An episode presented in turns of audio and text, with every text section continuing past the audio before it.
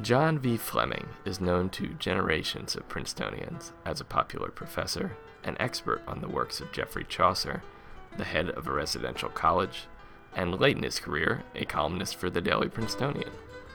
But Fleming's experiences at the university began before his time on the faculty, when the young Rhodes Scholar returned from England to pursue his PhD. I'd had a good friend, Chuck Fish, who was a fellow Rhodes Scholar in my year, uh, who had gone home after two years, and he had come to the Princeton Graduate School. And he was so enthusiastic about this that uh, I, I, thought, well, I'll really look into this. Princeton had what they called, they advertised as a three year program, which meant you could get your PhD in in three years. I thought, well, that on you know that sounds really great. It was on the basis of almost trivial and uh, you know inconsequential uh, information like this that I applied. I applied late. Uh, these days, my application would never even be considered, but things were a lot more casual and in, informal in those days. They not merely admitted me, but they gave me a great uh, fellowship. And uh, so I came, and in a sense, the rest is history because it was the perfect place for me.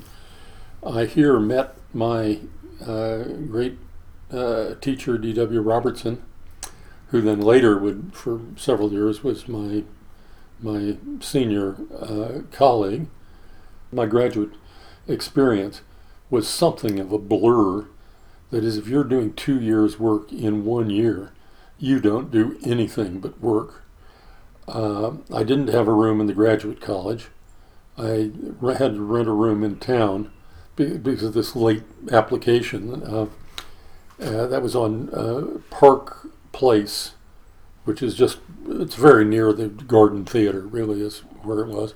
But it was a private house with an elderly uh, couple with a marvelous Scottish lady who was the uh, the landlady. I very much remember the cost. It was eleven dollars a week, um, quite a deal.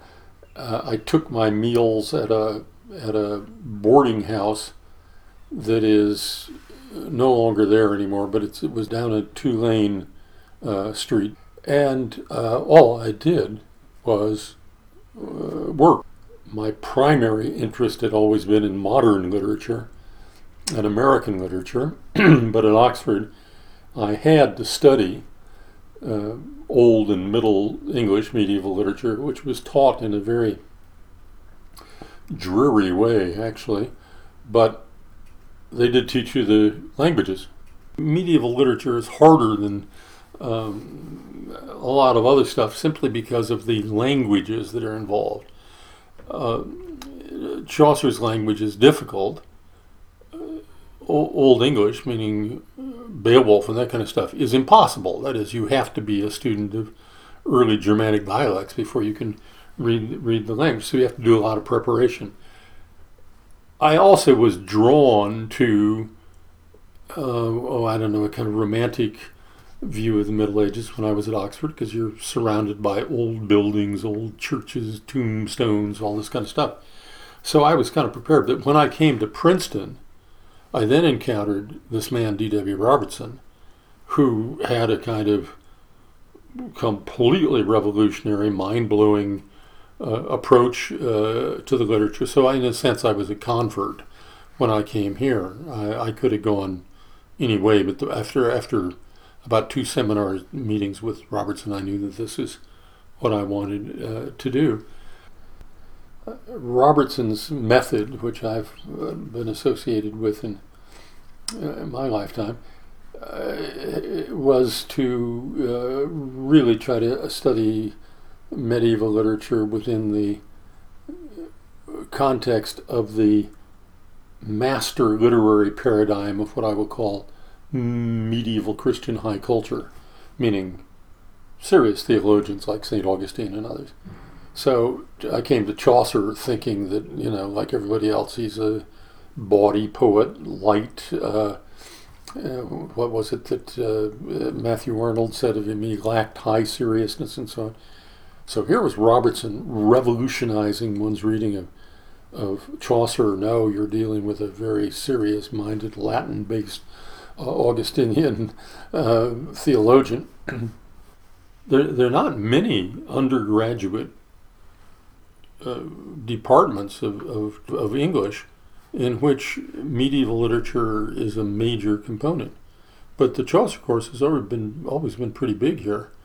And when I was teaching it, it had, you know, always had 100, 150. Sometimes it went up as high as 200 students, uh, and which is very, very big for a for a, a, a, Chaucer course. So I felt that we had found a way without uh, w- without dumbing it down because we, we, did it in Middle English and so on.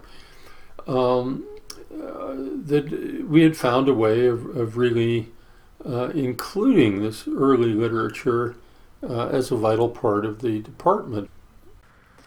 Fleming also found a vital role in campus life as one of the early masters of Wilson College, created as an alternative to the eating clubs. There was a real effort being made to provide some kind of, uh, let's call it cultural diversity among the uh, social options for un- un- undergraduates. And uh, that has now marvelously, I think, been pretty well completed with the with the college system and so on. But Wilson was the the first, uh, and uh, its original sign-ups. I mean, the people who wanted to belong to Wilson wanted to belong to it because they didn't want to belong to things, if you see what I mean. So being the master of it was kind of like being the second vice president of the International Anarchists Association or something like that. Uh, that was in the late 60s, and I was there uh, for the revolutionary time, which I reckon is 68 through 72. Um, and the uh, strike, the the uh, bombing of uh, Cambodia, the the Kent State massacre, and all that kind of thing. Um, and I'm a pr- pretty politically conservative kind of guy. I mean, I'm not I'm, I'm not uh, cutting edge uh, uh, cultural revolutionary or anything. Uh, but uh, I was able to have uh, a very good, uh, uh, you know, relationship with the students in, in, Wilson College. Many of whom from that era have have remained friends. You know, now it's almost fifty years. It was a turbulent time for all on campus, not just the students or the faculty members involved in Wilson College, particularly in the spring of 1970. There was a strike. Students went on strike. Some faculty members uh, went on strike. The uh, faculty participation in the in the faculty meetings was so large that there was no way possible to have it in the faculty room in Nassau Hall. So I remember this this meeting in McCosh 10, and Bob Goheen was was trying to uh, do this. He's sitting up on that stage. Uh, it looks like a Brecht play, kind of, or uh, Chekhov, because here are all these thousands here, and Bob Goheen and the clerk of the faculty up on the on the on the dais, uh, and uh, urgent issue: what are we going to do uh, about Kent State? Early in the meeting, reporters from the student radio station arrived, demanding to broadcast the proceedings. The discussion, which is already pretty pointy headed and so forth, turns to the question of whether or not we ought to allow P- WPRB to come in. For the next hour, this uh, and more, this is the d- discussion. Well, we should, we shouldn't, you know.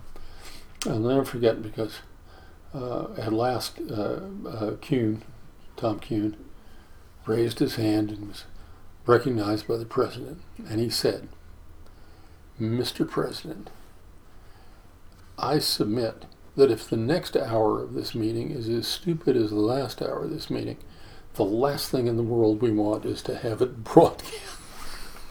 you know, so, there was there was there was there was stuff like that. So the, I mean, there's even humor in that in in some of the heavy uh, stuff. Fleming transferred to emeritus status in 2006 after four decades on the faculty and continues to live in Princeton, a few blocks from the campus. For me, Princeton was the was the uh, perfect uh, place, and in a way, in a way, it was better that I was not an, an alumnus. That I, I, mean, not an undergraduate alumnus, because uh, um, I, I I became a Princetonian by adoption, in a sense, rather than by right. Uh, there, there are no institutions of higher education here or anywhere else, I think, that are static. They're either getting better or they're declining. And it's been my honor, really, during the 40 years I taught at Princeton, to have the feeling that we're always getting uh, a little bit, uh, a little bit better. Our thanks to John V. Fleming for sharing his story. Brett Tomlinson produced this episode. The music is licensed from FirstCom Music. We'll be recording oral history interviews with alumni at reunions. If you have a story to share, email us at paw at princeton.edu.